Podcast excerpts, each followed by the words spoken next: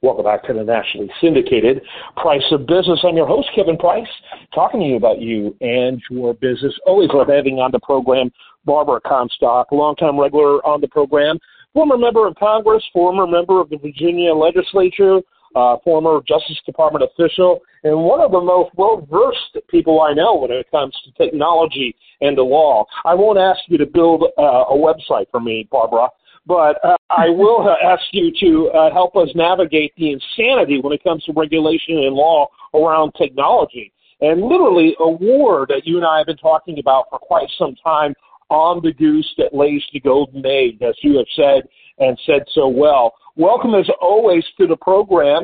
Um, boy, there's a lot of this front this week, isn't there?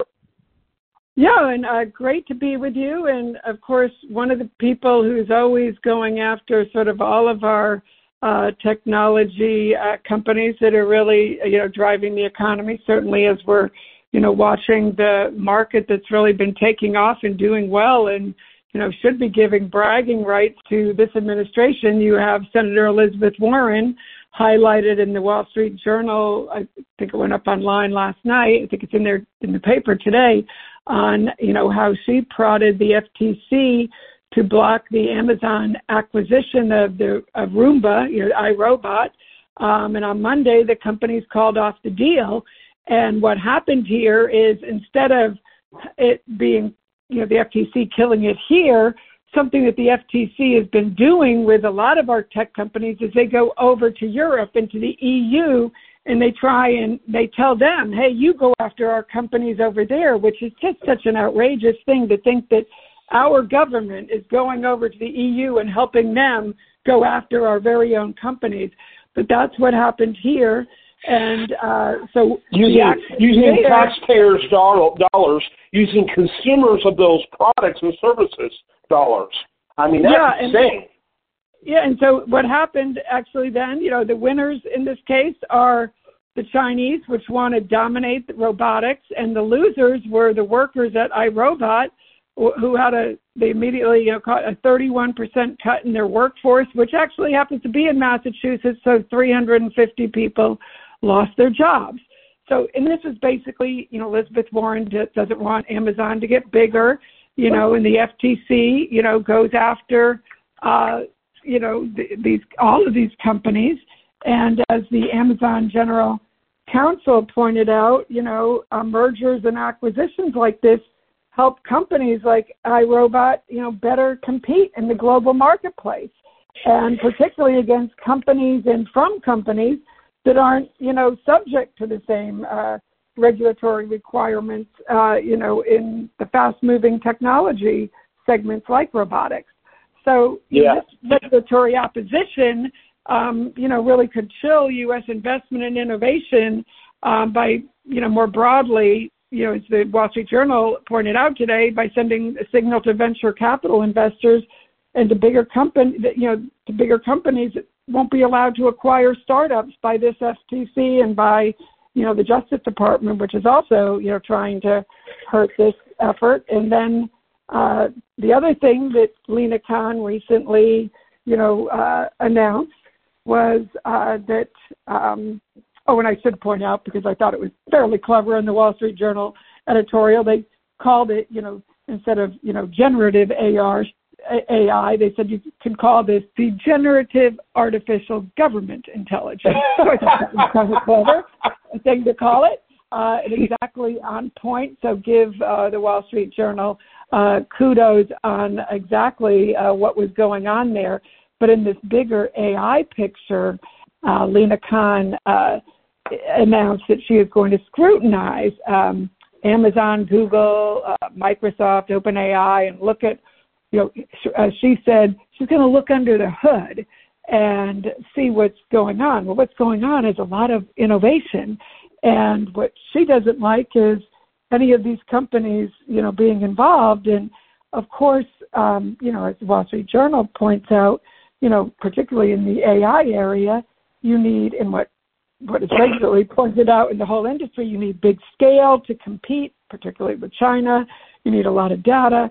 But these companies, this is, you know, these are this is a very competitive industry. There is already an incredible amount of diversity of AI business models, you know, intense competition among, you know, major different players, and it's already, you know, uh, really, you know, a, a fast-moving market, which is why, you know, you see, um, you know, AI driving our economy, certainly driving the market.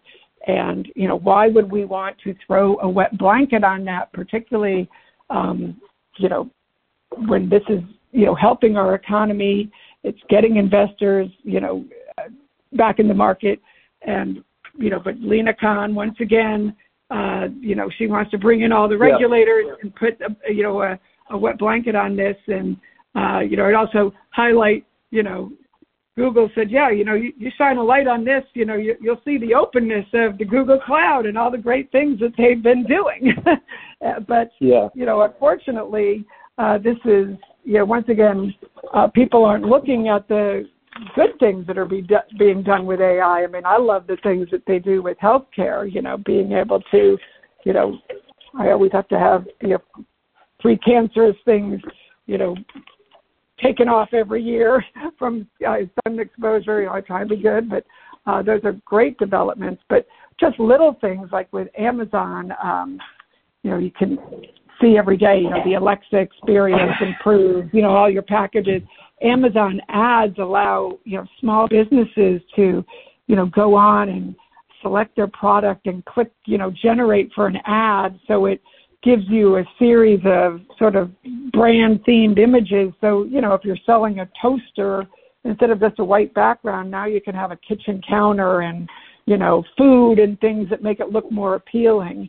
Um, but it also yeah. does things that are really nice, like, um, you know, it makes prescriptions easier for pharmacists, you know, and you may not know that's, you know, this is AI, but now pharmacists are able to scale their operations and fill prescriptions more quickly and efficiently and reduce the human error that's often there because of generative AI.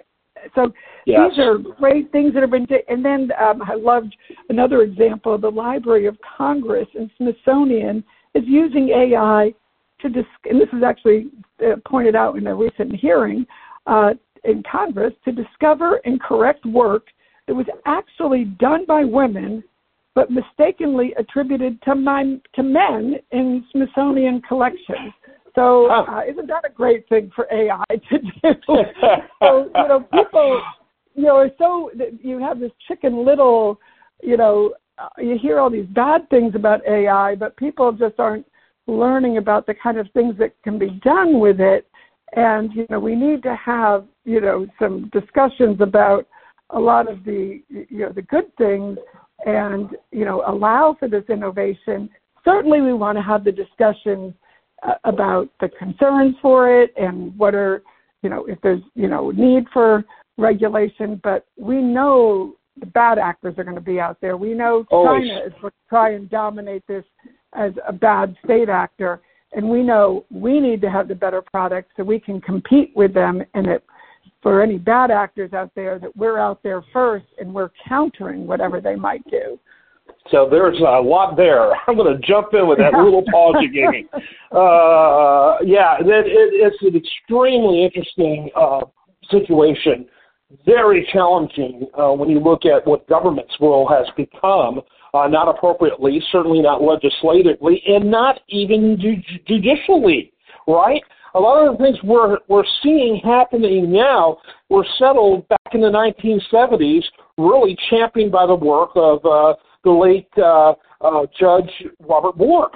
Robert Bork really helped develop and created a paradigm shift in the way we look at monopolies. And my primary reason for uh, going after a monopoly was not the primary, really the exclusive reason is was is it anti-consumer? And we kind of settled that, and both sides generally agreed that with that. There's always extremists, but that whole logic has been largely abandoned by these people on both the left and right who are championing, championing anti-monopoly uh, policies. Uh, thank God for different reasons, because if they got on the same page, we'd all be in big trouble. Yeah, and, and that is one of the most maddening things when you hear Lina Khan talking about you uh, know, calling these companies monopoly at the same time she's naming off numerous companies. You know, it's like, okay, think about this. You're talking about this very competitive environment where there are all kinds of companies and you're calling multiple companies monopolies. You know, I don't think you know what monopoly means. and yeah. you know, here, you know, we know this it, it's such a rapidly changing environment where there's already this diversity and you want to have um, you know, this you know so many actors getting involved and, and they and they are. Uh, so you know it's it's really uh, you know the, the kind of discussion that that's needed um, isn't going to be had if you have you know Lina Khan once again coming in and then but the worst thing and I think this is where Congress really is understanding this Lina Khan and the FTC going over to Europe and using their non-consumer model to kill and go after American companies. You know, I mean, to, I mean, to American, you know, any kind of you know, acquisitions and things like that. But to use their backwards '70s policies to go after our companies, that has gotten, a, you know, much more attention now um, from people, even skeptics here who might not, you know, like various companies for whatever reasons. When they see, you know, government actors in the United States using the EU and sort of socialist actors over there taking action against our companies, that's started to wake up people. And you've seen letters uh, go go out to say, "Whoa, okay, that's that's a bridge way too far. Let's bring it back on our shore and have the discussions here." Yes, absolutely, and I, I think we're way past due.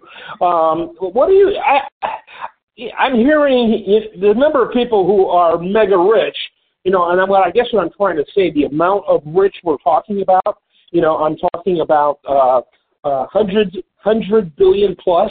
that's even hard for me to pronounce. You know, is is different and, and I guess shocking and maybe even terrifying to some uh, these days. And and so much of this is attributed to uh, the technology areas that you and I are talking about. Uh, the, the richest people from technology, who are also the richest people, um, some of them are going to be worth a trillion dollars plus in the next 10 years based on projections. How much of this is this driven by envy, not because of the fact that it is a harmful monopoly to consumers?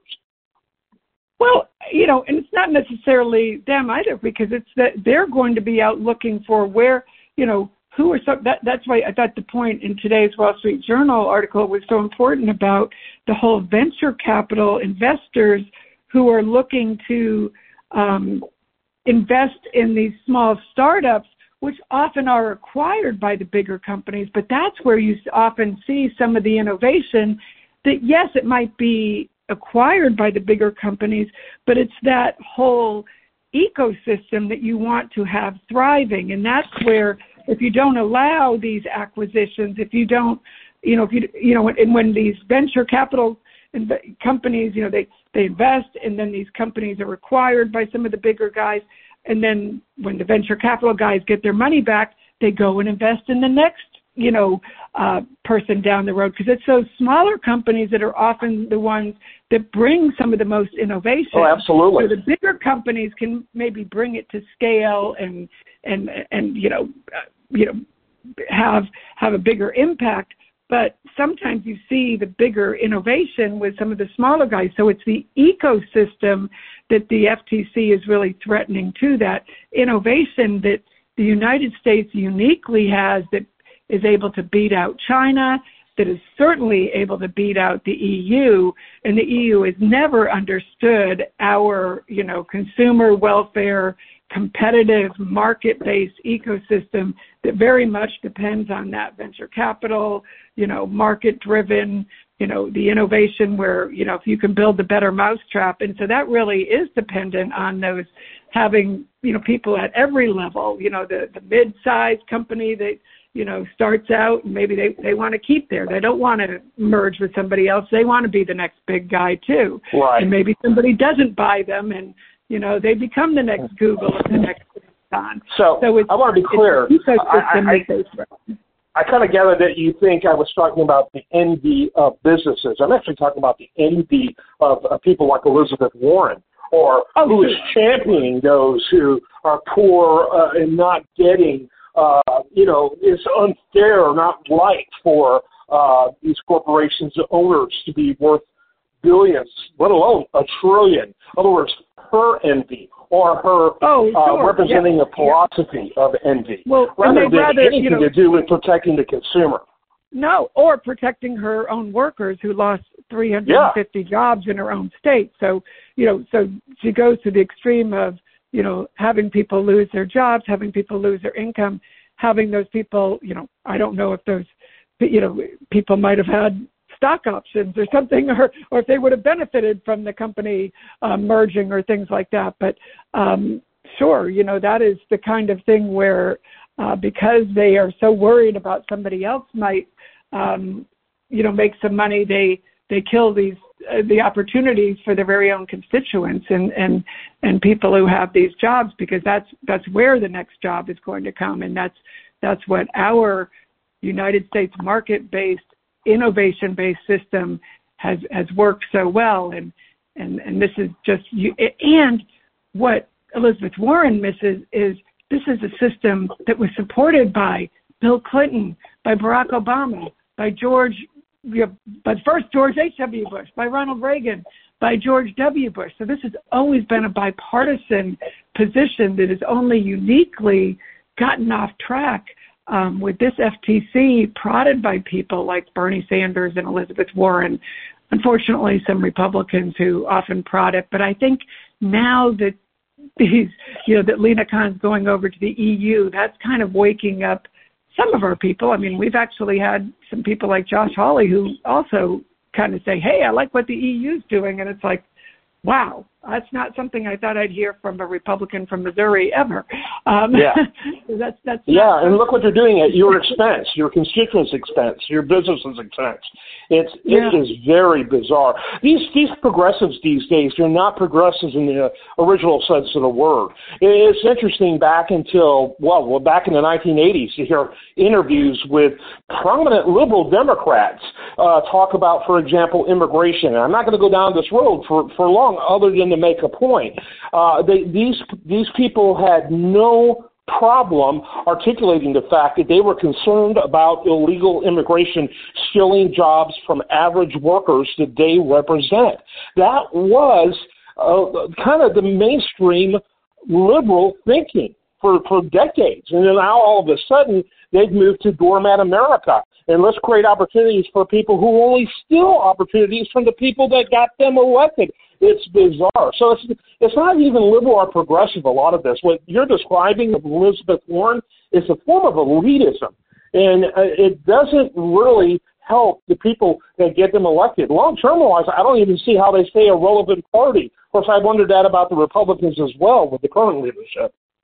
Well, and I, I think it's something that I don't think it serves the Biden administration well, and I certainly hope uh, you know, it's this FTC, actually the SEC is also another area that they do the same thing, um, and, and policies that I think misserve this administration when you see the market doing so well. Unfortunately, a lot of their actions here have failed, and they, I mean, that's why she went to Europe to, you know, you kill these deals, they go to Europe to try and kill them. Oftentimes, I mean, we've been fortunate that a lot of their actions here a lot of the legislative actions that Elizabeth Warren and others have tried have also failed. So that has kept our companies thriving and competitive. And when you look at the top 20 companies in the world, tech companies, uh, half of them are ours, half of them are China's. None of them are EU. So why on earth yeah. would we ever want to model EU or go and collaborate with the EU who has a failing tech model that we should never want to replicate? Yeah, that's a good point. Yeah, it seems to me you would be the place tech companies would go to die. anyway, uh, it's very strange. Final thoughts as we wrap it up, and also uh, suggestions to the listener to keep up with some of this stuff. You mentioned the Wall Street Journal article. Uh, I know a lot of them are interested in what you're up to. How do people keep up yeah. with uh, Barbara Comstock? Yes, well, and also as always, I, I know uh, on netchoice.org um, and you know at, at, online on, on Twitter. They are following the AI debate uh, very well, and you know they're market-based, you know, free market, free uh, expression, and very much on the uh, supporting our innovators. So, encourage you to to watch, uh, keep track of them because they are on the cutting edge, not just on the federal level and the international level, but also on the state level on these issues. Yeah, very good stuff. Always love having you on, and uh, always look forward to our next com- conversation. Former Congresswoman Barbara Comstock, again, one of the best versed people on technology in the law, which is why we keep, uh, among the reasons why we keep asking her back. She she speaks authoritatively on a lot of different issues, and we love having you on. Thanks so much. Thank you. I am Kevin Price. This is the nationally syndicated Price of Business Show. Stay tuned for more after this.